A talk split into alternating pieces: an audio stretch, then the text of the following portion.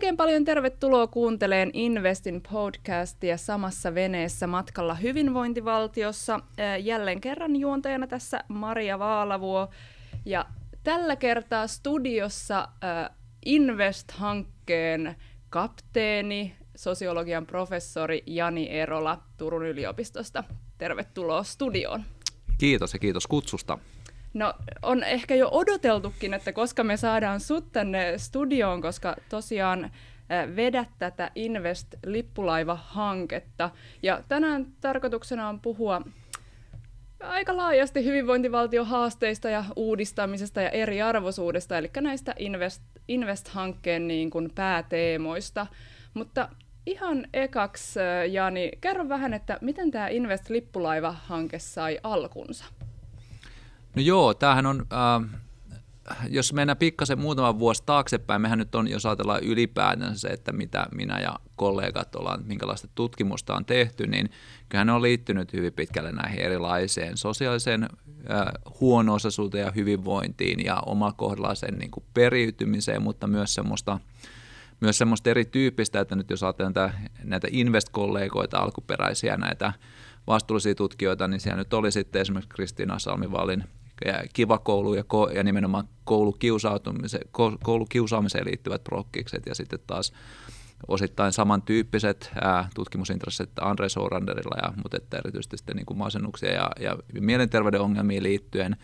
Ja sitten ää, tietenkin ää, Mikko Niemelän sitten nämä sosiaalista eriarvoista koskeva, tämä, erityisesti tämä TITA-han, STN-hanke ja, ja sitten tietenkin Ollin, Kankaan Ollin nämä tota, perustulokokeilua koskevat kysymykset. Ja sitten tie, tietenkin Pasi Moisio siinä koko ajan rinnalla, että Pasilla, Pasilla oli koko ajan samantyyppiset intressit sitten THL päässä menossa.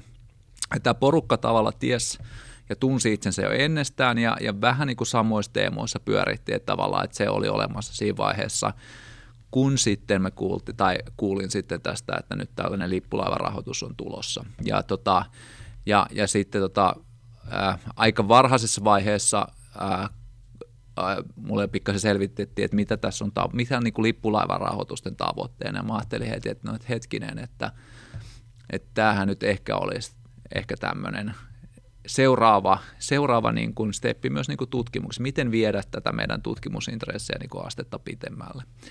Että tota, et, et, kun meillä oli tavallaan jo tiedossa, että toivotaan semmoista, se, että, tai varmaan kaikki nyt tähän sotkeutuneet ihmiset olivat sitä mieltä, että okei, tutkimuksen pitää olla tieteellisesti kovatasosta, mutta sen pitää olla myös vaikuttavaa, yhteiskunnallisesti vaikuttavaa. Ja totta kai kaikki, jotka näitä asioita tutkii, niin kyllä meidän järjestää haluaa myös niillä vaikuttaa siihen yhteiskuntaan. Ja tämä niin kuin näytti hyvältä mahdollisuudelta siihen. Ja myös sitten, että, että, että niin kuin koko tämän lippulaiva-ohjelmien tavoitteet oli, että okei, tässä pitää nyt vastata johonkin isoihin merkittäviin yhteiskunnallisiin tai, tai tota, äh, globaaleihinkin kysymyksiin ja, ja, ja sitten tähän niin pakotti tavallaan itsekin pohtimaan, että mikä on, se, mikä on tässä meidän tutkimuksessa lai kysymys, joka on niin iso, että, että, se pitää, että siinä olisi järkeä lähteä tekemään tämmöisestä, tämmöisestä, tässä mittakaavassa, lippulaiva mittakaavassa. No mikä se kysymys sitten on? No se, kyllä se sitten oli tämä nimenomaan, että, että, että lasten ja nuorten hyvinvointi ja sitten vielä isompana kysymyksenä sen taustalla, että mitä, se, mitä, mitä meidän pitää tehdä hyvinvointivaltiolle, jotta me voidaan edelleenkin pitää niitä lasten ja nuorten hyvinvoinnista huolta, mutta myös muut, koko väestön hyvinvoinnista huolta. Kerro vielä, että mitä tämä lippulaivahanke tässä tarkoittaa, että mitä, mitä lippulaivahankkeet on? No lippulaiva, no näähän itse asiassa ei, no se mikä itse asiassa tässä on mielenkiintoista, että näähän ei varsinaisesti Suomen Akatemian skorosta näähän ei ole hankkeita, vaan nämä, ää, kysymys on sitten, että mitä nämä ovat, Nämä ei ole myöskään huippuyksiköitä, ää, vaan nämä on enemmän, ajateltu ainakin, että ne on enemmän. Nämä on enemmän. Et, et tota, nämä, nämä niin kuin, jossain vaiheessa Suomen Akatemia käytti tällaista termiä kuin ekosysteemi, mutta se on mun mielestä yhtä vaikea ymmärtää. Mutta ehkä tässä on nimenomaan se ajatus, että, että jos mietitään, että, että jos meillä on tieteellisiä huippuyksikköjä ja sitten meillä on va- yhteiskunnallisen vaikuttavuuden ää, ää, huippuprojekteja, näitä STM-projekteja, niin tämä on niistä molemmista tavallaan vielä pitemmälle viety niin kuin, ää, versio, joka, jossa kumpaakin yritetään olla enemmän. No jotenkin toi ekosysteemi kyllä kuulostaa niin kuin hyvältä termiltä, kun ajattelee millaiseksi tämä Invest on kasvanut, että tässähän on jo to- todella monia tutkijoita mukana, jotka ovat sitten saaneet vielä lisää rahoitusta muualta. Eli tästä on kyllä kasvanut jonkinnäköinen niin kuin verkosto ja oma ekosysteeminsä, joka ruokkii niin kuin aina vaan tulevaa ja parempaa tutkimusta. No joo, ja kyllä se niin kuin mulla ajatus on myös ollut siinä se, että, että ja, ja toki varmasti muillakin osallistuvilla, koska, koska niin kuin näköjään, tuota, mennään siihen suuntaan koko ajan, että, että, tota, että, että tietenkin ajatus on se, että, että tämä, me tarjoamme puitteet kaikille, jotka haluaa tehdä tämän tyyppistä tutkimusta ja kykenee tekemään sillä korkealla tasolla, niin me, me tarjotaan ne puitteet se, että se onnistuu mahdollisimman hyvin. Mutta jos mennään tähän niin hankkeen, hankkeen sisältöön, tai miksi tätä mm. nyt sitten kuuluu, kuuluukaan kutsua, ää, niin, niin mitä tarkoittaa tämä pyrkimys siitä, että uudistetaan hyvinvointivaltioa? Että mikä, mikä tarkalleen hyvinvointivaltiossa nyt kaipaa uudistamista ja miten sitä tehdään niin, että nuoret ja lapset voivat entistä paremmin? Joo, kyllä tämä, niinku, tämähän on niinku, tietysti tavalla tämähän on tutkimukseksi erittäin normatiivinen projekti, et eihän mm, siitä niinku päästä mihinkään, mm. että et me tavallaan otetaan annettuna se, että et okei, et, et kaivataan jonkinlaista hyvinvointivaltiota, se nyt on ensimmäinen steppi. Mutta kyllä tietenkin yhteiskuntatutkimuksen näkökulmasta voidaan ajatella, että kyllähän niin nämä pohjoismaiset, hyvi, pohjoismaiset hyvinvointivaltiot nimenomaan olleet jonkunnäköisen nimenomaan kansalaisten hyvinvoinnin ja tasa-arvon näkökulmasta on ollut se menestys, menesty, menesty, menestysmalleja tavallaan ja tässä menestystarinoita kaikki. Ja, ja tota, mutta kyllä sitten toisaalta, niin pitkään kuin mä itse muistan, niin kyllähän meillä on koko ajan keskusteltu siitä, että, että sit hyvinvointivaltion kestävyydestä, erityisesti rahoituksen kestävyydestä, myös, myös niin kuin semmoista sosiaalisesta ja väestöllisestä kestävyydestä. Ja sitten tietenkin viime aikoina sit myös tästä ympäristöllisestä kestävyydestä, joka ehkä ihan uutena, ehkä uusi, uusimpana elementtinä tähän tullut mukaan. Mutta nämä kaikkihan luo semmoisia haasteita, että jos ollaan sitä mieltä, että jos tästä, tämä on kerran se paras malli, niin totta kai meidän pitäisi pystyä miettimään myös sitä, että no okei, mitä se tarkoittaa, mitä se edellyttää, että me voidaan ylläpitää tällaista. Ja tietenkin ainakin itse, vaikka me jotenkin lähtee siitä, että vaikka me tässä, kuinka hyvin tämä nykyinen hyvinvoinnin muodostamisen työ, niin kyllähän me nyt selvästi, emme niin kuin mitenkään näitä sosiaalisia ongelmia sosiaalisesta eriarvoista olla mitenkään ratkaistu. Eh, siihen liittyviä ongelmia, että, että kyllä meillä edelleenkin on siellä tilaa parantaa. Ja sitten erityisesti silloin, kun meidän pitäisi sitten yhdistää toisaalta tämä, että okei, miten me tehdään samat asiat paremmin, ja sitten taas toisaalta, miten me voidaan, millä meillä on varaa maksaa tämä tulevaisuudessa, niin, niin tota, nämä kyllä molemmat vaatii sitten vähän semmoista niin kuin, se myös se niin kuin, ei pelkästään mallin niin kuin, hyvinvointivaltiomallin pelkästään hienosääntöä, vaan ehkä sitten, että jotain asioita pitäisi miettiä vähän uusiksi myös. Mm. Ja ehkä niin kuin mainitsit tuon ekologisen kestävyyden, että se on vähän tullut tässä uutena ja ehkä voi ajatella, että viime vuosien tapahtumat ja ihan viimeaikaisetkin tapahtumat on tuonut vähän uutta painetta niin kuin hyvinvointivaltiolle ja varsinkin jos, jos ajatellaan lapsia ja nuoria, että miten korona on vaikuttanut heihin, koulunkäyntiin ja perheiden hyvinvointiin ja toisaalta sitten Ukrainan sota, joka tuo taas niin kuin uudenlaista painetta, niin ehkä sekin niin kuin tuottaa kysymyksen siitä, että miten meidän hyvinvointivaltio on valmis ottaan vastaan tämmöisiä vähän uudenlaisia iskuja ja on paljon puhuttu tämmöistä resilienssistä. Mitä sä ajattelet, että miten nämä tapahtumat haastaa meidän tutkimuksen hyvinvointivaltiosta?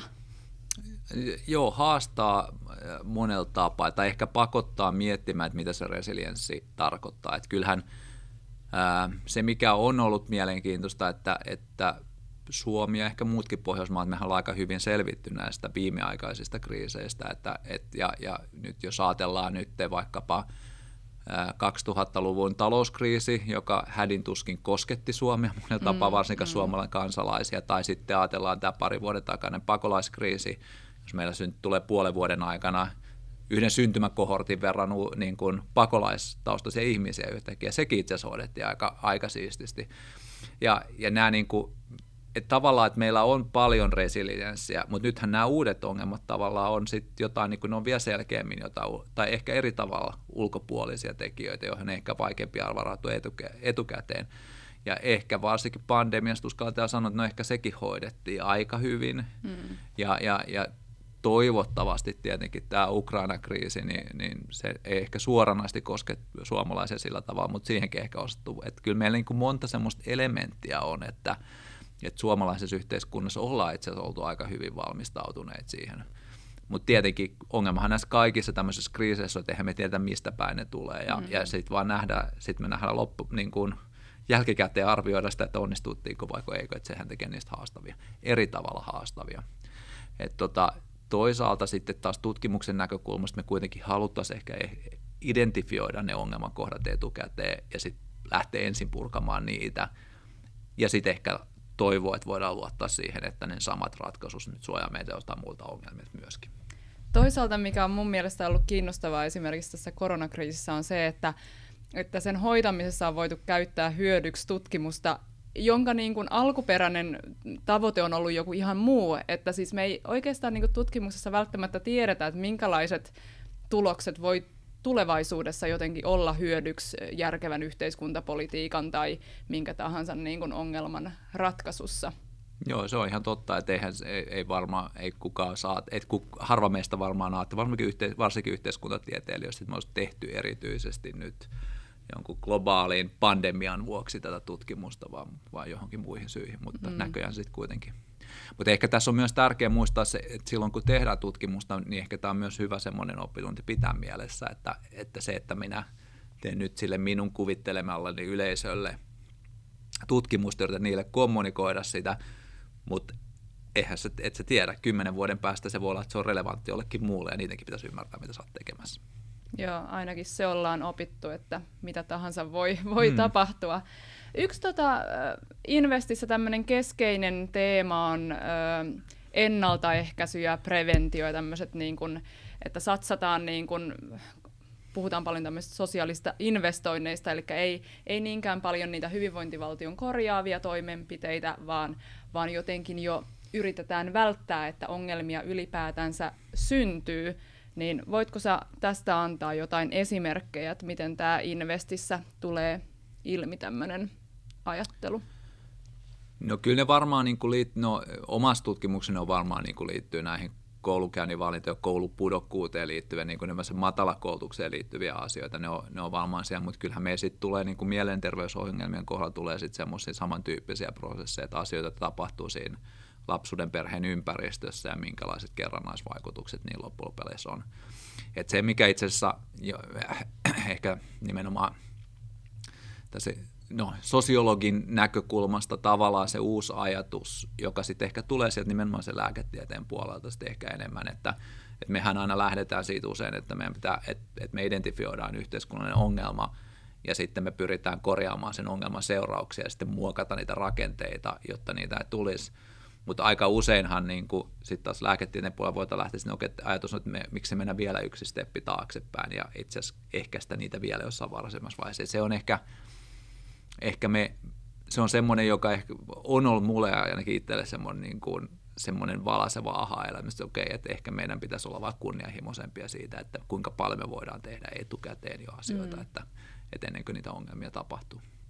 Et meidän tieto on ihan älyt, meillä on ihan älyttömästi tietoa näistä kaiken näköistä sosiaalista eriarvoisuudesta tai, tai myös terveyden ongelmiin liittyvistä ja, ja, ja, ja musta tuntuu, että – ehkä me ei käytä sitä niin pitkälle niin kuin hyväksi nimenomaan siinä ennaltaehkäivästä näkökulmasta kuin mm. voitaisiin. Varmaan tuosta niin syntyy se, se ajattelu, että etenkin niihin lapsiin ja nuoriin kannattaa satsata, että siellä ne investoinnit kannattaa tehdä. Ilman muuta, ja siis sehän on niin kuin se halvin kohta on niin kuin, mitä varhaisemmin, mutta kyllä mun mielestä se on myös hyvä, hyvä pitää mielessä, että, että aika useinhan tästä, tästä käy helposti tässä keskustelussa semmoinen, että se on vähän niin kuin, että, että jos se lapsi ei pysty olemaan tennis, tenniksessä pärjää kolmevuotiaana, siitä ei voi, se ei voi koskaan voittaa Wimbledonissa. Et eihän tässä kyllä siitä ole. Että kyllä me voidaan vielä tehdä aika paljon siellä. Mm. Siis, että silloinkin, vaikka siellä varhaislapsuudessa olisi mennyt kuinka asioita pieleen, niin kyllä suuresta osasta niistä, niistäkin lapsista tulee ihan täyspäisiä aikuisia. Jos ne niin stepit on jos se tavallaan, että ne mitä tapahtuu sen jälkeen on menee oikeaan suuntaan. Et ei, et mun mielestä on se hyvä pitää mielessä, että me voidaan vielä myös korjata ja meidän kannattaa korjata myös niin kuin mm. erilaisia ongelmia myös se myöhemmässä vaiheessa. Ja ainakin on, on lukenut, että dementian ehkäisy pitäisi aloittaa siinä 40 tienoilla, 450 tienoilla, eli Jani sunkin kannattaa kesällä tehdä sudokuja esimerkiksi, Kyllä. ne pitää kognition hyvässä kunnossa, eli vielä voi satsata hyvään vanhuuteen. Satsata sudokuihin sitten kesälomaan. Joo, Joo. purjen veneessä niitä on hyvä täytellä. Tota, suuri osa kuitenkin hyvinvointivaltion järjestelmistä keskittyy sinne korjaavaan päähän tai, tai vaikka niin kuin sosiaalivakuutuksen kautta me, mm. tai järjestelmä tukee ihmisten tulon menetyksiä tai pitää yllä sitä totuttua tulotasoa silloin, kun menettää työpaikan tai jää eläkkeelle ja näin poispäin. Ja tämmöisiä näitä suuria järjestelmiä, jotka ehkä eniten vie sitä hyvinvointivaltion rahaa, niin niitä ei voi kuitenkaan millään ennaltaehkäisyllä niin kuin, ennaltaehkäisyllä ei voida niitä kor, kor, korvata, niin miten sä näet, että mikä näiden suhde on tämmöiset niin sosiaalivakuutus, sosiaali- ja terveyspalvelut versus sitten ennaltaehkäisy? Niin eihän me voida, siis mehän sosiaalisen oikeuden näkökulmasta jo, meillä pitää olla nämä nimenomaan nämä niin kuin sosiaalivakuutukseen ja vaikkapa terveydenhuoltoon liittyvät hommat, tai vaikkapa koulutuksen saavutettavuuteen liittyvät jutut, nehän pitää, ja, ja kyllä niin kuin sosiaalisen oikeuksien näkökulmasta ne pitää olla joka tapauksessa olemassa. Että eihän, et kyllä niillä tavalla, että siellä on se perälautahan meidän pitää olla jonkunnäköinen silti.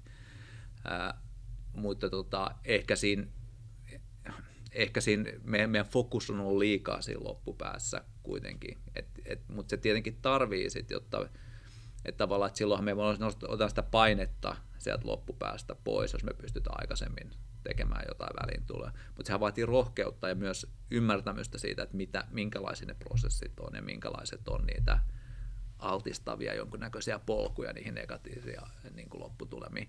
Mutta kyllä se on ihan hyvä pitää mielessä, että, että että sattumakin vaikuttaa ihmisen elämään aika paljon ja, ja ei pelkästään positiiviset, vaan myös negatiiviset sattumat, että kyllä meidän pitää olla silloin, silloin keinot myös tavallaan, niin kuin, että mitä sitten, jos sulla vaan sattuu kerta toisensa huono, jälkeen huono säkä, että mitä sitten toimitaan. Mm. Et, tota, et ei, ei, ei sitä tarkoita, että me voitaisiin luopua semmoisesta, semmoisesta niin perälaudasta kuitenkaan. Että kyllä me tarvitaan joka tapauksessa taustalla.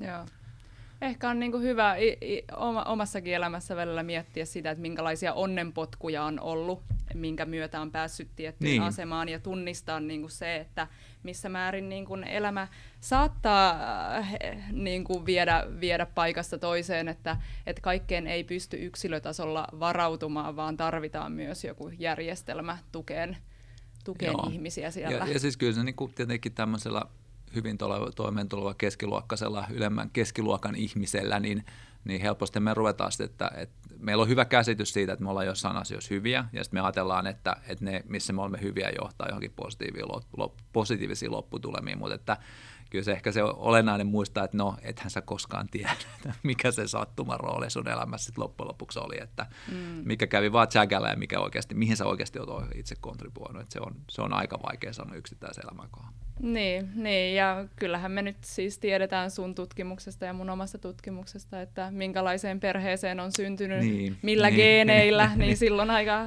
paljon vaikutusta. Niin, joo, silloin vaikutusta, ja niin, no nekin on sellaisia prosesseja, mistä, mitä me ei ehkä vielä tunneta niin. aika huonosti kuitenkin. Että, Mutta näistä, näistä niin kun lähtökohdista nyt on Suomessa on meneillään sosiaaliturvauudistus, sote-uudistusta on tehty pitkään, niin minkälaisia viestejä Invest-yhteisöltä on lähtenyt sinne päätöksentekijöille tai, tai virkamiehille, että mitä pitäisi niin kuin huomioida?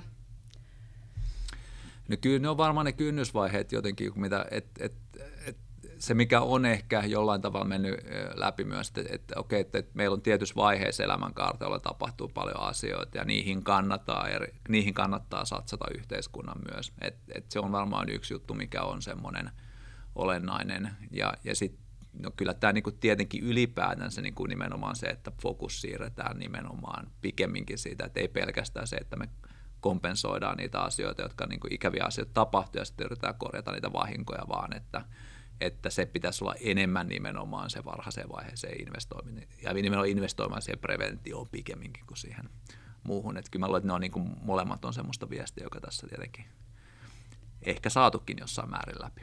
Onko sulla jotain niin konkreettista esimerkkiä, että jo, jos on vaikka vähän huonompiin olosuhteisiin syntynyt, että minkälaisilla toimilla sitten olisi niin kuin tasa-arvoiset mahdollisuudet päästä koulutuspolulla pidemmälle ja näin poispäin. No siis kyllä se, kyllä, siis se mikä noissa oikeastaan toistuu kaikissa, että, että itse asiassa ihmiset, että, että tällaisessa yhteiskunnassa, jossa varsinkin koulutukseen liittyy, ja saa, niin, koulutuksen on tehty paljon satsauksia, ja koulutuksen saatavuuteen on tehty ja, ja, sen, ja, ja se niin kuin tavoitettavuuteen on tehty paljon satsauksia. Ja kun meillä on sitten se tilanne, että me silti, silti se tarkoittaa, että meillä on silti edelleen niitä välinputovia välinputovia ihmisiä tai niin kuin kokonaan systeemistä putovia ihmisiä. Mutta se, mut se näyttää, että sulle ei tarvi olla kovin montaa sellaista ihmistä, joka toimii A-mallina tai B sanoo sulle, että hei, oletko pohtinut tätä toista vaihtoehtoa. Niin se yleensä riittää, että et, et tavallaan että se ei tarvitse kauhean vahvaa sysäystä siltä joltakin tärkeältä aikuiselta – sille nuorelle sanoa, että mieti, mietipä tätä asiaa, niin se saattaa olla riittävä. Että kyllä me niin kuin, ne on aika pieniä juttuja kuitenkin, mitä tarvitaan sitten, että jota, jota, jotka niin kuin ehkä sitten saattaisikin ehkäistä. Että meillä on huikeita, huikeita menestystarinoita löytyy siitä, että, että aika pienillä jutuilla sitten kuitenkin voi olla iso merkitys. Hmm. Mutta sitten taas toisaalta kyllähän me nyt sitten tiedetään, että ei se voi olla sitä pelkästään, että me tuutataan nuorelle vaikkapa tietoa, että mä teen näin, koska se on paremmin kuin, kuin joku toinen vaihtoehto, vaan että kyllä se tarvii semmoista henkilökohtaisempaa tatsia sitten kuitenkin. Hmm.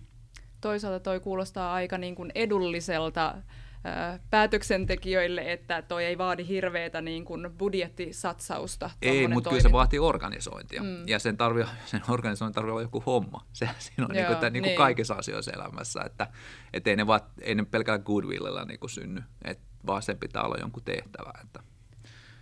Mutta to, toi on hyvä kysymys, että missä, missä tota sit menee raja vaikka kolmannen sektorin ja hyvinvointivaltion niin kuin julkisen sektorin, mm. että on, onko noin semmoisia asioita, joita voisi kolmannella sektorilla hoitaa jotenkin tai vapaaehtoistoiminnalla tai järjestötoiminnalla. Mä luin just, että Jenkeissä esimerkiksi yliopisto-opiskelijoille, joilla ei ole niin kuin sitä läheis omaisverkostoa, vaikka niitä vanhempia, jotka tukisivat siinä siinä tota koulutuspolulla, niin niille on tämmöisiä tukiverkostoja, että siellä on joku mentori tämmöisille opiskelijoille, joille ei ole omat vanhemmat vaikka elossa tai läsnä elämässä, niin, niin tota, Joo, varmaan. Kyllä, se, mä, kyllä mä luulen, että Suomihan on kuitenkin tämän niin kuin yhdistysten luvattu maa, että mm. miksi ei. Että mm. tota, ja kyllähän me tosi paljon tehdään. Että se varmaan se, mikä ehkä siellä se haaste. Itse asiassa se on, jos nyt mietitään niitä kohdeyleisöjä, että kenelle pitäisi saada nyt sitten ehkä kertoa myös tästä tutkimuksen osoittamasta evidenssistä, niin ehkä se on se kolmas sektori, olisi semmoinen tärkeä yleisö, koska tota, musta tuntuu, että päätöksentekijätkin ja suurin piirtein tietää, mitä me haetaan ja miksi haetaan, mutta et meillä on se, se aika iso osa sit työstä tehdä itse asiassa kolmannen sektorille. Musta tuntuu, että siellä ei ehkä ole niin itsestään selvää käsitys tästä. Varsinkin semmoinen, niin kuin, jos nyt puhutaan tämmöisestä niin kuin, evidenssipohjaisesta tämmöisestä ää, hyvinvointivaikuttamisesta, niin se on varsinkin semmoinen, että, että joka on eri, mä että se on erittäin heikosti ymmärretty siellä kolmannen sektorin puolella. Meillä on paljon ihmisiä, jotka on todella niin kuin tekee tärkeää työtä ja hyvää tarkoittavia, mutta voi olla, että heillä on aika niin kuin, ei välttämättä kovin realistinen käsitys siitä, että miten asioihin, miten niiden nuoriin voidaan vaikuttaa, mihin kannattaa ja vaikuttaa. Mm. No onko Investissä sidosryhminä sitten näitä tämmöisiä järjestöjä? No kyllä se on ollut tavoitteena. Meillä, kyllä, meillä on jonkun verran jo nyt löytyy, löytyy näitä isoja, isoja, isoja, tota, isoja kolmannen sektorin toimijoita, mutta tietenkin se, varmaan se haaste on just se, että miten meillä on tosi paljon sellaista niin kuin ruohonjuuritason duunia tehdään aika pienissä yhdistyksissä jopa, et tota, ja, ja se on varmaan sellainen niin kuin haastava porukka, joka pitäisi saada jotenkin kiinni, ja sitä nyt ehkä yritetään sitten vähän niin kuin tehdäkin tässä jatkossa. Mm. No ehkä tässä viesti kuuntelijoille, että jos tiedätte jotain järjestöjä tai yh- yhdistyksiä, niin ottaa vaan sitten Investiin yhteyttä, jos on vaikka yhteistyön paikkoja tai jotain vuorovaikutusta voidaan järjestää. Myös tutkijoille siitä on tietenkin aina hyötyä, että kuulee vähän sieltä ju- ruohonjuuritasolta niin kuin erilaisia kokemuksia ja näkemyksiä ja ehkä myös niitä tota, syötteitä tutkimuskysymyksiin, että mitä ei vaikka siellä kentällä tiedetä Joo, kyllä se on varmaan semmoinen, Ja siis itse se, mikä helposti tutkija tulee, että ne, mä, mä tiedän, että se käy se helposti se, että sä turhaudut tutkijana siihen, että sulla on joku kolmannen sektorin toimija, ja, ja sitten ne kuitenkin katsoo usein siitä. Ne on aika usein ongelma, ongelma lähtökohtaisia yhdistystoimijoita, et tota, ja joka keskittyy erityisesti jonkun tietyn probleemaryhmän niin kuin ongelmien ratkaisuun, ja, ja ne usein katsoo hyvin vahvasti sitä omasta näkökulmasta. Mutta se, niin kuin mitä se tutkija voi mm. saada siitä, että, tässä, että ehkä miettiä sitä, että mikä sen yksittäisen, mikä se niiden messagein, mikä siinä on se sellainen, mikä voisi yleistää myös niin kuin yleisemmin näihin, näihin vastaavan tyyppisiin ongelmiin. Onko siellä jotain opittavaa? Aika usein siellä on. Et, mm. tota, et, tota, kyllä sitten kuitenkin tutkija ei ehkä kohtaa niin usein sitä tutkimuskohdetta, mutta näähän kohtaa nämä. Mm. Et se on se ilman muuta se tärkeä homma. Joo, ja ainakin itse olen kerran tehnyt yhteistyötä lasten syöpäsäätiön kanssa ja se oli oikein hedelmällistä, kun sai puhua niiden syöpää sairastavien vanhempien kanssa ja vähän niin kuin kuulla, että omat tutkimustulokset vastas heidän käsitystä Joo. siitä todellisuudesta, niin sekin oli jo niin kuin todella hedelmällistä, että ei vaan niin kuin siellä norsunluutornissa huutele jotain, vaan niin kuin, Kyllä. sillä oli niin kuin, kokemuspohjaa niillä tutkimustuloksilla. Joo. Ja onhan se silleen, että ei ne vält, vaikka, ne ei vasta, vaikka niin kuin tutkimustulos ja se kokemus ei vastaiskaan, niin se, se ei silti välttämättä, se ei tarkoita nee, silti, joo, että, että joku olisi väärässä välttämättä. Että se on myös tärkeää muistaa nee, mielessä. Joo. Mutta hei, sitten tota, kun puhutaan tästä hyvinvointivaltion uudistamisesta, Öö, niin meillä on tietysti jotain niin kuin selkeästi vähän uudempia, uudempia haasteita, esimerkiksi maahanmuuttajien integroiminen suomalaiseen yhteiskuntaan ja sitten työikäisen, työikäisen väestön vähen, väheneminen, jotka on semmoisia selkeitä isoja kysymyksiä, öö, jotka, jotka voi myös tarjota mahdollisuuksia meidän, meidän tota, yhteiskunnalle. Onko tuleeko sulle mieleen jotain muita tämmöisiä yhteiskunnallisia murroksia tai trendejä, jotka, jotka vaikuttaa siihen, miten tämä meidän hyvinvointivaltio toimii tai mi- mihinkä suuntaan eriarvoisuus tässä niin kuin saattaisi olla menossa? No oikeastaan se, jos nyt, kyllä ne isot väestölliset hommat on ilman muuta yksi iso juttu. Et se on ilman muuta se, että mun mielestä se varmaan se ää, suurin kynnyskysymys, että miten me, miten me ratkaistaan näihin väestön vanhenemiseen liittyvät ongelmat. Ja se on, se on ilman muuta yksi. Ja silloin kai ne väestölliset kysymykset, jotka oli, on nimenomaan, että, että millä me saadaan enemmän sitä työikäistä väkeä teke, tekemään niitä töitä. Ja siellä nyt oikeastaan se, silloin ne liittyy ne kysymykset erityisesti sitten siihen syntyvyyteen ja maahanmuuttoon. Että ne on ne kaksi jut, iso juttu. Mutta kyllähän sieltä tulee sitten nämä työssä jaksaminen. Meillä työmurros tapahtuu samaan aikaan. Mm. Ja se, ja se murros, jo, tai se murros on huono sana, koska niin kuin, ei tässä ole mitään, että jotain nyt tapahtuu radikaalisti nyt. Et Daniel Bell e, niin kuin ennusti äh, jälki, jälkiteollisen yhteiskunnan murros 70-luvulla ja nyt ehkä ollaan vähän siinä niin kuin että mm. nämä prosessit kestää ihan älyttömän pitkään. Ja, ja, ja tavallaan ehkä, ehkä sit se, se, se, se, niin kuin, se, mitä me ennustetaan nyt, mitä me ajatellaan, että on tulossa, niin, niin se ehkä sitten toteutuu 20-30 vuoden päästä. Mutta jotainhan tässä tapahtuu, että ilman muuta. Ja, ja kyllä sitten taas tämmöiset koronakriisin kaltaiset asiat, jotka vaikuttaa sitä työntekoa ja työntekon motiivia, niin kyllähän ne on ihan olennaisia, koska ne vaikuttaa sitten siihen työtyöttävuuteen ja näin päin pois, jotka sitten – sitten näkyy joskus tulevaisuudessa ehkä. Mm. Joo, mä ainakin itse odottelen sitä tulevaisuusennustusta, jonka Keynes teki, että työ, työviikko vai työpäivä olisi kolmetuntinen, mutta se ei ole vielä toteutunut. Niin, joo. Tota, jos puhutaan niin kuin yhteiskuntapolitiikasta ja sitten näistä meidän, meidän hyvinvointivaltion instituutioista, mitä meillä on, niin usein niiden vaikuttavuutta on hirveän vaikea tutkia, että meilläkin on paljon tutkimusta, jossa jotenkin kuvaillaan erilaisia mm. ilmiöitä, mutta, mutta sitten se tieto, mikä varmaan päätöksentekijöitäkin kiinnostaa aina on se, että no toimiiko tämä politiikka, mm. mitenkä se toimii, mihin suuntaan, mihin se vaikuttaa. Äh, tässä yksi niin kun ehkä tutkimuksen kannalta edistysaskel oli tämä perustulokokeilu, jota myös tietyt invest, investläiset on tutkinut.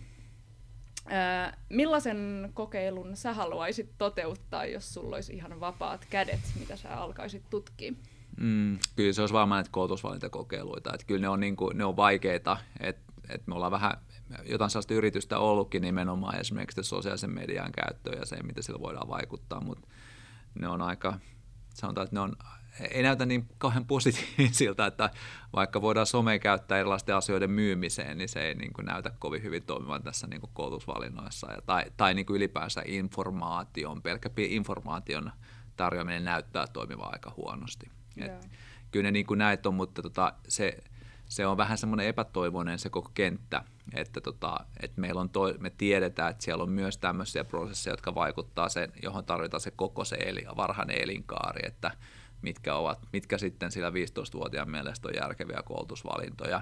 Ja vaikka se tietäisikin ne järkevät koulutusvalinnat, että, että, niin, että millä saada vakuuttumaan, että hänen kannattaa tehdä tätä mieluummin kuin jättää kokonaan tekemättä mitään. Tai et, et, niin millä tasolla tuossa niitä koulutusvalintoja katsotaan? Niin onko, se, onko se tyylin peruskoulun jälkeen, että kyllä meneekö lukioon perus, vai? No nimenomaan, että kyllä se, niin kuin se keskeinen juttu näyttää olevan, se on se, se on varmaan se juuri se iso juttu on se, että, että, että, että miten men, että, koska nyt se, niin kuin se se vedenjakajahan on se, että, että mennäänkö ensimmäinen vedenjaka, että mennäänkö lukioon vai ammattikouluun.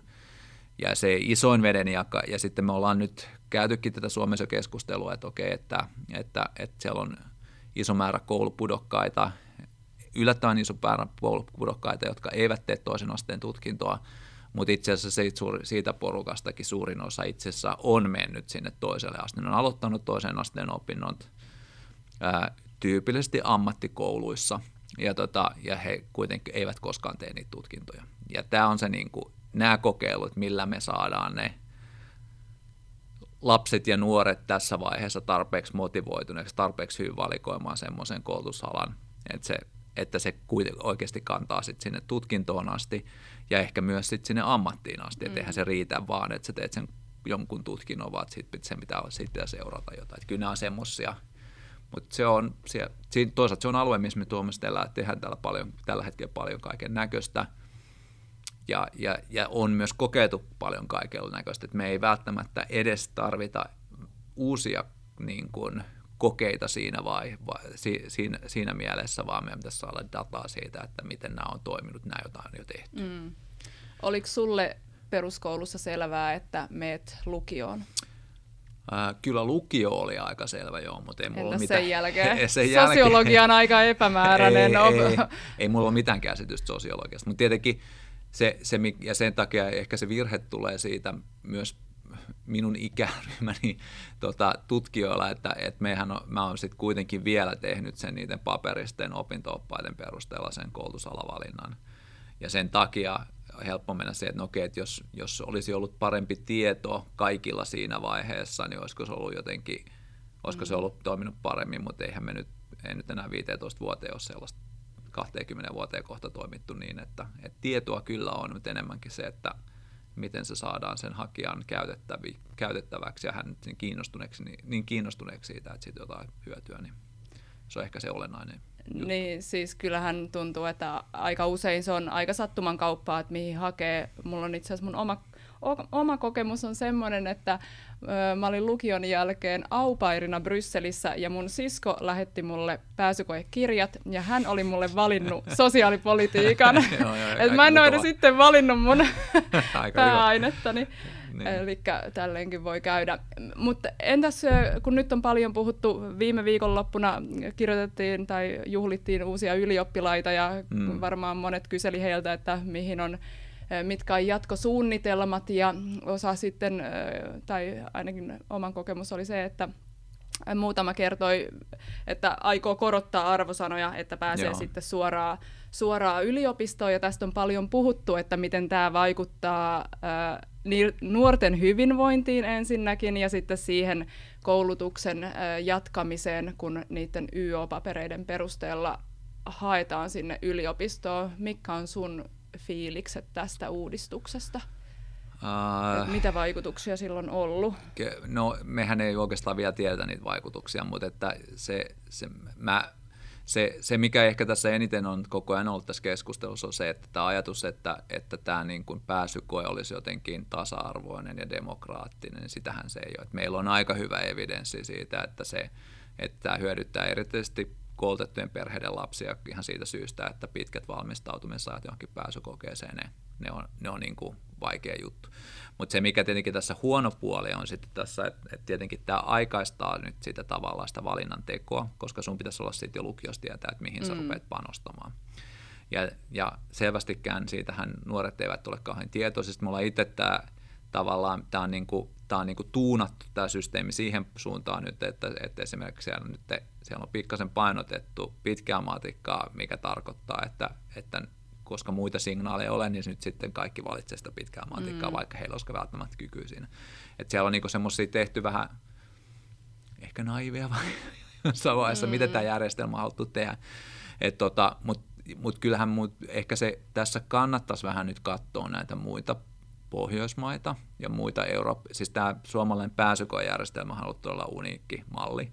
Semmoista ei ole missään muualla kuin Japanissa oikeastaan. Mm. Et, tota, ei mistään löydy tällaista. Se, alakohtaisesti esimerkiksi lääketieteeseen kyllä on löy- monessa maassa järjestää pääsykokeita sen takia, että se on kallis koulutus. Että ei voida ottaa kaikki sisään.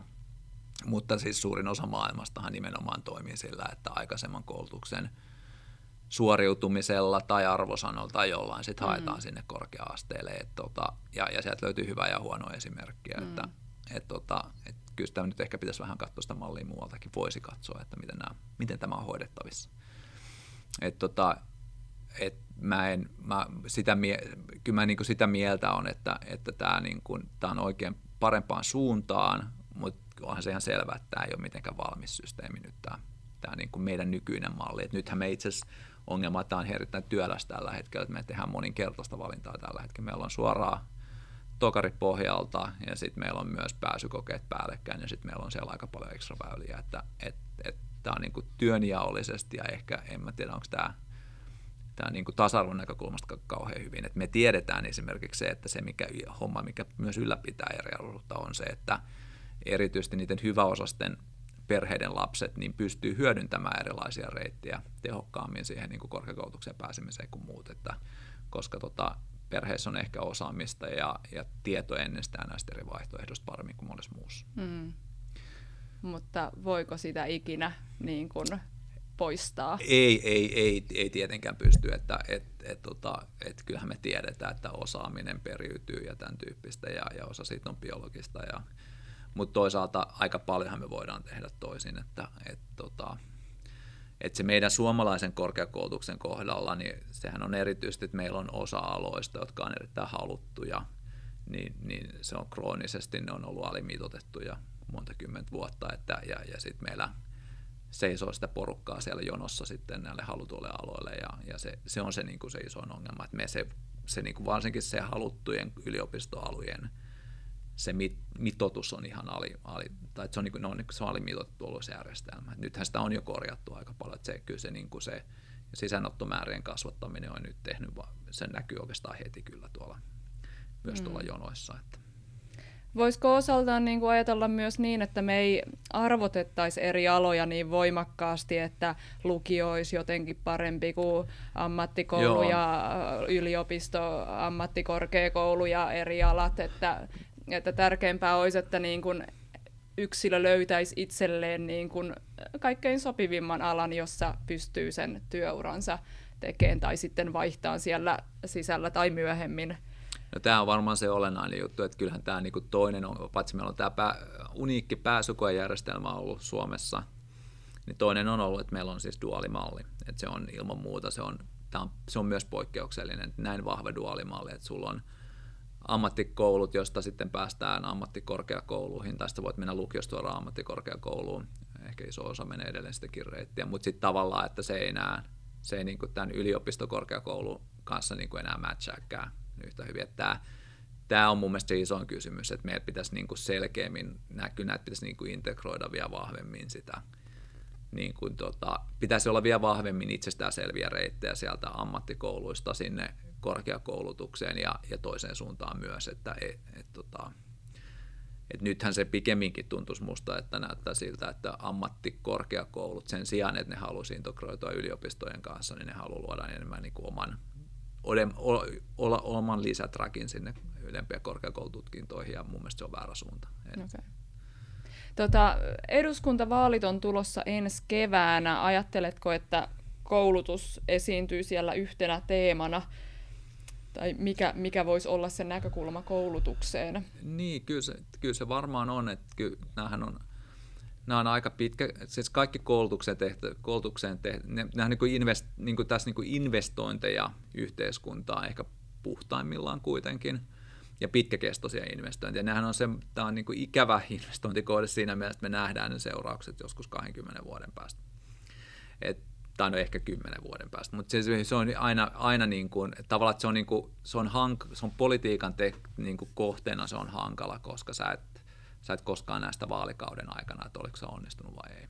Et, mm. tota, et se, se on varmaan se haastavin, mutta että kyllä meillä on paljon sellaista lyhyen aikavälin niin kuin näkökulmaa myös, että et, et me nähdään suoraan, että ketkä hakeutuu korkeakoulutukseen, ketkä hakeutuu, mitä tapahtuu ammattikouluissa, kuinka moni sieltä nyt oikeastaan droppaa nyt sitten, kun jos meillä on jos meillä on nyt sitten niin kuin opi, op, tota, toi oppivelvollisuus on jo pidennetty, niin vaikuttaako se oikeasti siihen, että, että pysytään myös siellä koulutuksessa pitempään. Että se on, että kyllä semmoisen lyhyen aikavälin niin kuin tuloksia on mahdollista nähdä myös, mutta tarvii myös, että niitä katsotaan systemaattisesti, että se on myös se, mitä me tässä opet- koitetaan opettaa myös mm. kansalaisille ja, kansa- ja myös päätöksentekijöille, että, että mitä, minkälaista evidenssiä, mihin meidän pitäisi kiinnittää huomioon, että me voidaan sanoa, että meidän päätökset on niin kuin seurauksellisia tai ei ole. Joo. Tota, tässä on nyt tullut hyvin esiin, että sun tämä oma tutkimus liittyy hyvin paljon koulutukseen ja siihen liittyviin eriarvoisuusnäkökulmiin. Tässä Invest-hankkeessa katsotaan eriarvoisuutta aika monista eri näkökulmista, varmaan te- terveyseroja, tuloeroja ja varallisuuseroja tämmöisiä. Ää, onko, onko jotain muita eriarvoisuuden näkökulmia, jotka pitäisi vaikka poliittisessa keskustelussa myös pitää esillä? tai minkä sä itse näistä haluaisit niin kuin pitää siellä niin kuin erityisesti näkyvissä? Hmm. Niin kyllä Sä oot tietenkin sitä mieltä, että kaikki menee koulutukseen. Niin, joo, mutta ei se ehkä ole ihan niin simppeli myöskään, että kyllähän se, niin kuin mikä on ollut myös tässä jo nyt, tässä Investis hienoa, että meillä on myös nyt eri alojen ihmisiä tässä. Ja, ja, ja kyllähän tämä niin kuin näkyy myös se, että et, et, et nämä on niin kuin moni mä oon niin moniulotteisia ilmiöitä ja se, että, mikä, että se, jossa mä sanon, että politiikalla halutaan vaikka koulutusvalintoihin vaikuttaa, niin ehkä siellä on aika usein sitten joku semmoinen terveydellinen näkökulma myös, mikä pitäisi samaan aikaan ottaa huomioon. Ja tämä on ehkä sitten se, tämä on ehkä se toinen, että, että kyllä mä ajattelisin, että, että näissä pitäisi miettiä tavallaan, että, että tavallaan hypätä sen oman asiantuntijuuden boksi ulkopuolelle ja pohtia, että, okay, että onko tässä jotain muita asioita, jotka on olennaisia. Ja se voi olla, että se on vaikka liittyy teknologiaan tai se voi olla jotain ihan muuta. Mm. Me nyt jollain hahvahduttu, että, okay, että sosiaaliset ja biologiset tekijät on todella lähellä toisiaan ja ne pitäisi ottaa molemmat huomioon, mutta ehkä on sitten jotain muuta, joka, joka vielä siellä tulee lisäksi. Mm. Niin, mikä se sanonta on siitä, että jos sulla on vasara, niin näet kaikkialla nauloja vai miten niin, tämä se, nyt se, menikään? Niin, ja siis onhan se siis sitä mieltä, siis kyllähän se niin, kuin niin on, että, että kyllä mäkin koitan aina sanoa, että no okei, että, että, että, kun me tehdä, että kun minä teen tutkijana vaikkapa politiikkasuosituksia, niin, niin kyllähän mä sitten teen kuitenkin siitä oman, tutkimus, oman tutkimuksen näkökulmasta. Ja mm. se ei tarkoita, että se on niin kuin välttämättä yhteiskuntapoliittisesti sieltä järkevää, vaikka mä sitä suosittelisin, koska se on se mun näkökulma liittyy sen mun omaan tutkimusilmiöön. Mm. Ja, ja silloin kun meillä on tällaisia tekijöitä, joissa sotkeutuu monenlaiset prosessit, että on ne perheen sisäiset prosessit, sitten meillä on alueelliset hommat ja sitten meillä on terveyteen liittyvät jutut ja, ja, ja, ja, ja vaikka mitkä, että tavallaan, että, ei, että se, että se päätöksentekijän ongelmahan on se, että hänen pitäisi katsoa sitä kokonaiskuvaa jollakin tavalla. Mm. Ja, tota, ja, ja kyllä mä aina jätän sen vastuun sille päätöksentekijälle ihan mielelläni siinä kohdassa, että ei, ei se mun ratkaisu ole silti kokonaisuuden näkökulmasta silti paras, Niin, ja toki on, niin kuin mm. sitten yhteiskunnallinen keskustelu, että sä kontribuoit siihen omalla Joo. asiantuntijuudella, sitten sinne tulee lääkäri ja arkkitehti, jotka niin kuin kommentoi omista niin, perspektiiveistänsä. Kyllä, joo, joo. Just näin, että kyllä me niin ollaan kuitenkin omien alojemme mm, asiantuntijoita mm. ensisijaisesti, ja se on myös hyvä muistaa, mm. että joku, jolla, joku to, jonkun toisen argumentti voi silti olla parempi, mm. vaikka olisitkin oikeassa. Ne, joo. joo. Joo, mä oon ajatellut, että on urheiluruudun perään tai päälle voisi tulla semmoinen tiederuutu, että tutkijat saisi tulla kertoon omista saavutuksistaan ja tutkimustuloksistaan ja näin vähän lisätä syötteitä yhteiskunnalliseen keskusteluun. Se olisi Mitä hieno. Se olisi, se olisi hieno tota, jos se keskityisi johonkin muuhun palkintojen jakoon. Nimenomaan, joo, siis ei, ei, myös tota, Ka- tota, kaikki parhaansa yrittäneet. niin, urheilutermein niin, pääsisi Niin, oikeastaan se oikeasti nimenomaan, että nimenomaan me ha- että että vähän enemmän sitä ehkä, että miksi, miksi syy, mistä syystä me katsotaan olympialaisiin, niin ei, ei se enää se palkintojen jako niin kiinnosta, vaan se, että ne suoritteet. Niin, siinä. aivan, joo. joo. Mä en ole varma, olisiko semmoinen reality-tv tutkijan elämästä ihan hirveän kiinnostava, mutta... No ei, mutta toisaalta, toisaalta siis on, niin, kyllä me niin kuin se, että mikä helposti jää, mehän juhlitaan ja näytetään se aina niitä onnistumisia, mm. mutta kyllähän me jää se se niin kuin opa, epäonnistumisten kirjo jää siitä tavallaan, joka, joka ei tai kommunikoida mihinkään, ja sehän on vähän aika yksipuolistahan se on. Että. Ja ehkä semmoinen tieteellinen debatti, kyllä siitä mm. voisi, niin kun miettiä, että millaista, millaisella tasolla meidän yhteiskunnallinen keskustelu välillä on, niin, niin siitä olisi ehkä jotain opittavaa, että miten voi niin. samaa asiaa käsitellä eri näkökulmista ja Joo. olla niin kuin riitelemättä, että henkilöt ei välttämättä siinä riitele kuitenkaan. No mutta toisaalta kyllähän ei henkilöt silti riitele. se, että, että kyllähän tämä on niin kuin, se toisaalta myös, että eihän tutkijat tavata ihmisiä myöskin, että niistä omista tutkimusaiheista ja niihin ollaan myös aika sitouduttu, että niistä helposti tulee myös niin kuin, niin ihmisten välisiä riitoja, että ei siitä pääse mihinkään. Että. Ai nyt sä pilasit mun idea, idealismin, että millaista on tieteellinen keskustelu. Kyllä se parhaimmillaan voi kuitenkin olla eh, niin on, ja aina semmoista, voi, että niin. toivotta, toivon ainakin, että semmoisissa keskusteluissa kaikki osapuolet äh, oppii jotain niin, ja ehkä se, ehkä se, se konteksti on sitten kuitenkin semmoinen, että sä voit aina sanoa jälkikäteen, että muistathan tämän, että, että, että tässä nyt tämmöinen tieteellinen keskustelu, mm. ei persoonoi, niin. per, persoonoi niin kuin henkilökohtaisiin meritteihin menevä keskustelu. Aivan. Tota, jos vielä puhutaan tuosta eriarvoisuudesta, niin ainakin yksi semmoinen ehkä kaikkien mielestä niin kuin epätoivottavin piirre eriarvoisuut, eriarvoisuuteen liittyvä piirre liittyy tähän, että mitenkä huono-osaisuus tai status periytyy vanhemmilta lapsille. Ja tästä varmaan niin kuin aika monet poliittisten ideologioiden ääripäästäkin on niin kuin samaa mieltä, että, että siinä on jotain epätoivottavaa. mutta kerro, että minkä takia sosiaalinen asema periytyy vanhemmilta lapsille. joo. Mitä me tiedetään tästä? No, ky- no joo, no siis, siis tietenkin mehän, aika monihan meistä tietää ihan henkilökohtaisesta elämästä, että miksi vanhemmat ovat vaikuttaneet minuun. Ja meillä on ainakin teorioita siitä, miksi ne on vaikuttanut silleen, miten ne on vaikuttanut. Mutta että kyllä, kyllä se, mun mielestä se voi ajatella näin, että, siellä, että, että meillä on siellä perheympäristössä tai siinä kasvuympäristössä, siellä on jonkunnäköistä, siellä on erilaisia resursseja. Ne voi olla ihan materiaalista resurssia tai, tai, tai taloudellisia resursseja, mutta ne voi olla jotain semmoista henkistä pääomaa tai sosiaalista pääomaa, erilaisia verkostoja, ketkä tuntee ketäkin. Ja, ja, ja käytännössä se yksi näkökulma on se, että mitä enemmän sulla on näitä resursseja, sitä paremmin sä pärjää aikuisena. Ja, ja se voi olla, että se vanhempi tekee jotenkin käyttää niitä resursseja sun hyödyksi – tai sitten voi olla, että sä itse pystyt hyödyntämään niitä. Ja mitä vanhempia me ollaan, niin sitten ehkä sitä paremmin pystytään hyödyntämään ylipäätänsä. Ja, ja tämä on niinku se yksi keski, ja se on aika iso osa sit tutkimuksesta itse asiassa keskittyy nimenomaan tähän puoleen.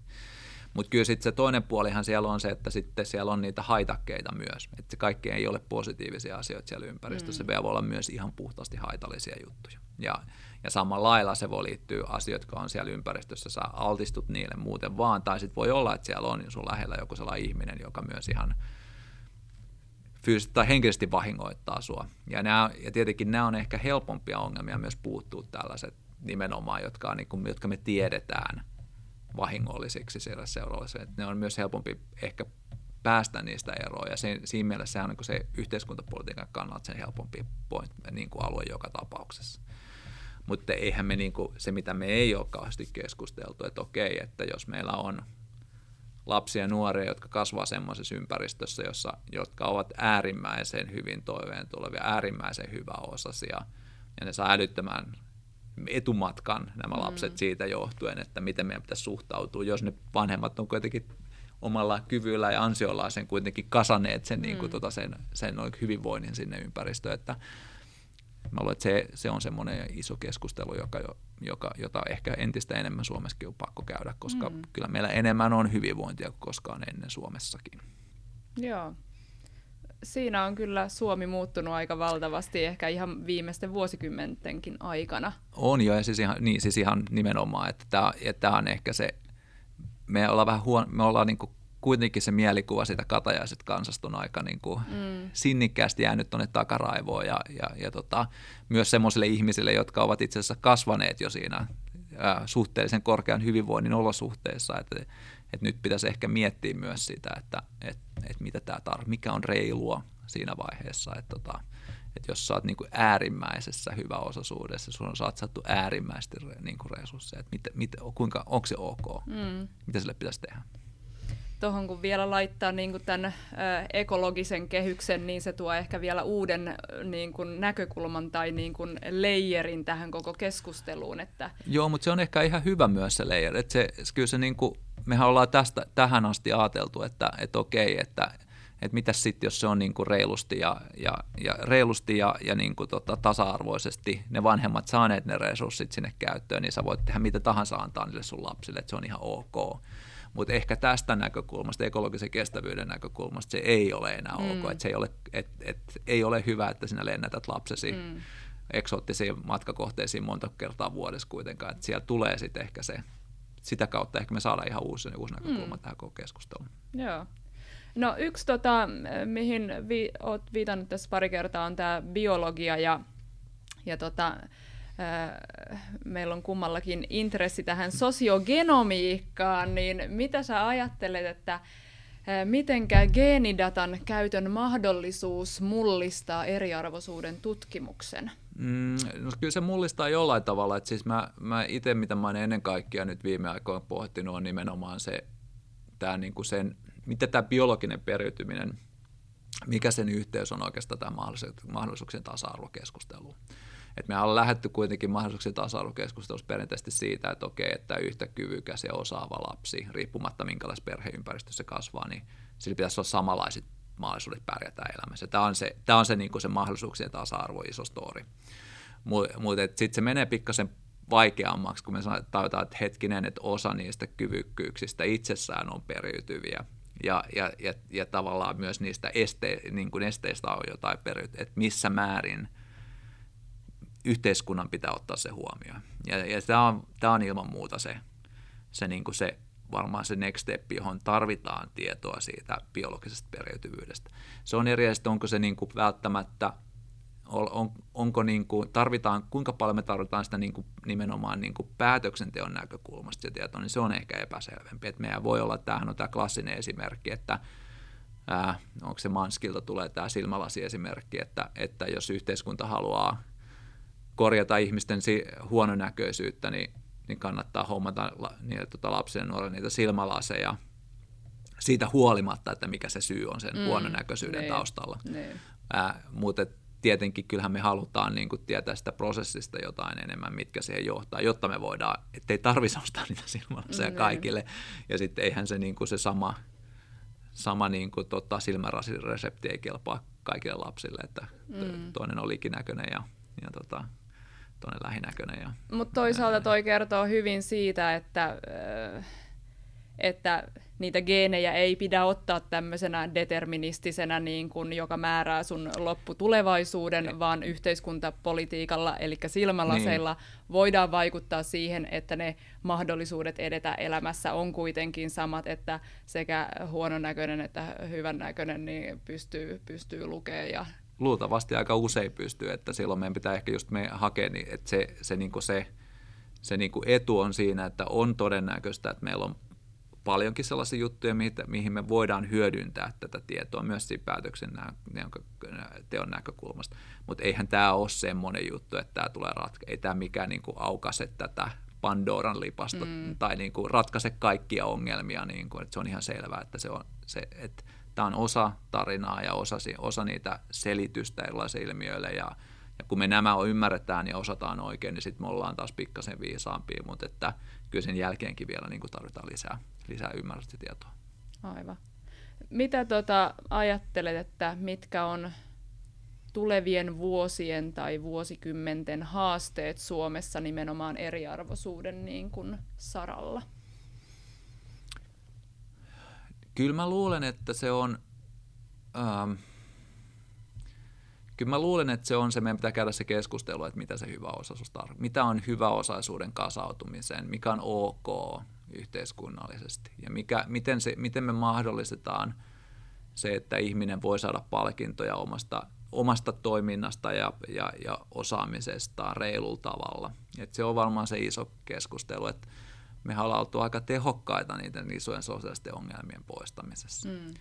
Ja sitten toinen homma, mikä siellä sitten tulee siellä nimenomaan siellä huono kohdalla, on sitten se, että siellä, et, et kun me ollaan niin nämä helpot sosiaaliset ongelmat ratkaistu, tai helpot helpot, mutta, mutta ainakin tavalla, tavalla, että meillä on niin tehty paljon jo asioita, niin se nyt se meidän olemassa oleva huono-osaisuus on usein semmoista tiivistynyttä huono-osaisuutta, johon liittyy moninkertaista huono-osaisuutta, että ei ole pelkästään, että ei olla pärjätty, ei, ei olla menty sinne toiselle asteelle, vaan että siellä on jotain muuta siinä perheympäristöstä näille nuorille itselle tapahtuneet tai jotain, että, että siellä on usein monta asiaa, jotka on pielessä.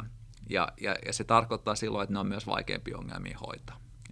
Tämä on on ehkä se niinku semmoinen, että jos me halutaan edelleenkin vähentää semmoista huonoisuutta, niin, niin se tarkoittaa, että, että me hoidetaan, ratkaistaan myös vaikeampia ongelmia siellä. Mm. Ja se mm. vaatii semmoista siinä yhteiskunnallista sinnikkyyttä myös, että ollaan sitoutuneet edelleenkin tekemään sitä. Mm. Me ollaan aika hyviä tosiaan tunnistaa niitä sosiaalisia ongelmia, mitä on huono-osaisuus, mutta jos mennään vähän niin kuin jo filosofisemmille urille siitä, että mitä se hyvä elämä on, niin siinä mm. meillä ei ehkä niin kuin olekaan enää tietotaitoa tai dataa niin hyvin, että pitäisikö suunnata jollekin ihan uusille urille myös, että miten myös sosiaalisten ongelmien kanssaelämät voisi tavoitella kuitenkin, tai joku mm. tämmöiset huono-osaisuuden ilmiöt, niin miten kuitenkin voisi tavoitella hyvää elämää näistä huolimatta? No kyllä mä itse asiassa mä luulen, että kyllä sitä keskustelua jo käydäänkin. Et en mä, en mä niinku saa, et, et mä, kyllä se niin kuin mun mielestä jotenkin näyttää myös siltä, että kyllä me jo, se on jo tavallaan, että kuinka, ku, tätä keskustelua käydään, että kuinka pitkään nyt vaikkapa, kuinka, kuinka paljon haluat satsata työlle vaikkapa elämästä, kuinka paljon järkevää, vai voisiko olla hyvinvoivempi olla vähemmällä. Niin kyllähän sitä, sitä, sitähän tapahtuu jo. Et ihmi, ja, ja, ja tota, Yliopiston kahvihuoneessa. Niin, no, ja ehkä muutenkin, että, että kyllähän tämä, niinku, ja, ja sit mm. tilanteessa, jossa meillä alkaa, että no tästä on nyt erityisesti käyty keskustelua tietenkin Jenkeissä, ei ehkä niinkään Suomessa, että, että mitä sitten koronan jälkeen, kun on niin kuin työvoima, ihmiset massa irtisanoutuu hyvin palkatuista, mutta, mutta niin kuin käsittämättömän suuria henkilökohtaisia satsauksia vaativista duuneista mm. ja haluaa valita jotain mukavampaa. Ää, toisaalta onhan me Suomessa on, me, me, meidän niin kuin varsinkin työ, työpa- suomalaiset työpaikat on keskimäärin ollut aika hyviä. Että on työpaikka, mm. työpaikka hyvinvointi on ollut mm. aika jees jo että aikaisemmin, että ehkä meidän ongelmat ei ole sitten sellaisia. Ää, mutta kyllähän se, ja se, mikä toinen puoli siellä on jo keskustelussa, on varmaan niin kuin ihan siis tämän terveyden ja mielen hyvinvoinnin keskustelu, jotka on, niin kuin, jotka on jo agendalla. Et varsinkin kun väestö vanhenee ja toisaalta meillä niin kuin tietyt vaikkapa elämän, ja sairaukset alkaa olla ehkä hanskassa, osa niistä, mm, mm. osa ei, niin tota, tai samalla lailla ehkä sitten ne helpot ongelmat alkaa olla siellä hoidettavissa, niin, niin nyt sitten pitää miettiä jotain muuta sitten, että, ja, ja kyllä sitä keskustelua käydäänkin mun mielestä.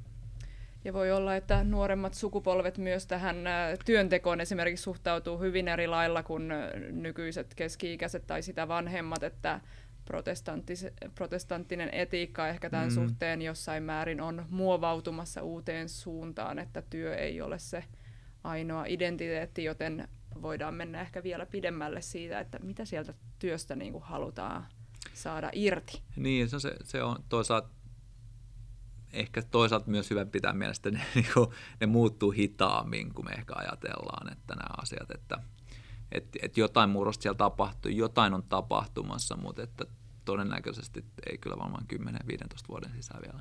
Ai, että kaikki ei voi nyt lähteä downshiftaan. En usko, että kaikki tekee sitä. tota, meillä on tässä aika, aika hyvin kulunut. Pitää ehkä jututtaa sua uudemmankin kerran äh, jonkun ajan kuluttua, kun Invest-hanke vaan jatkuu. Mutta lo- loppuun vielä haluaisin sulta kysyä, että jos sä pääsisit istuun saman pöydän ääreen kolmen päättäjän kanssa, niin kenelle sä haluaisit kertoa sun tutkimuksesta tai meidän muiden investläisten tutkimuksesta? Hmm, kolme päättäjää. Kolme päättäjää. Saa olla suomalaisia tai ulkomaisia. Hmm. Mielellään kuitenkin eläviä. niin, tämä oli se toinen seuraava. Seura, kenelle mä haluaisin... Hmm. Niin siis ty, ty, tylsä vastaus on aina se, että, että sä haluat sellaiselle ihmiselle, joka voi maksaa enemmän meidän tutkimusta. et se, et se, se, et kyllä se, no, mutta ehkä, ehkä sitten, ehkä mä halusin Bill Gatesille kertoa tästä hmm. meidän hommista, että me tehdään, ja se voisi olla yksi. Siitä voisi tulla fyrkkaa. Siitä voisi tulla fyrkka, mutta se on vähän tylsä vastaus, eikö se Ja maailman muuttaminen, onko meillä, y- tämä on ehkä vaikea myös, että onko, niin pitääkö, miksi me pitäisi kertoa yksittäisille ihmisille? Mm. Tämä on mun mielestä ehkä se, että ehkä meidän pitäisi oppia siitä pois myös. Et, et ehkä meidän ei pitä yrittäisi vaikuttaa yksittäisiin tyyppeihin, vaan nimenomaan siihen koko massaan. Mm. Mä haluaisin suomalaiset sinne saunaan ja kertoa ne kaikille, että se olisi paljon parempi kuin tuota, kuvaa sen Gatesin kanssa istua Eli tota, vuokrataan seuraavaksi toi Nokia-areena alkajaisiksi ja siellä.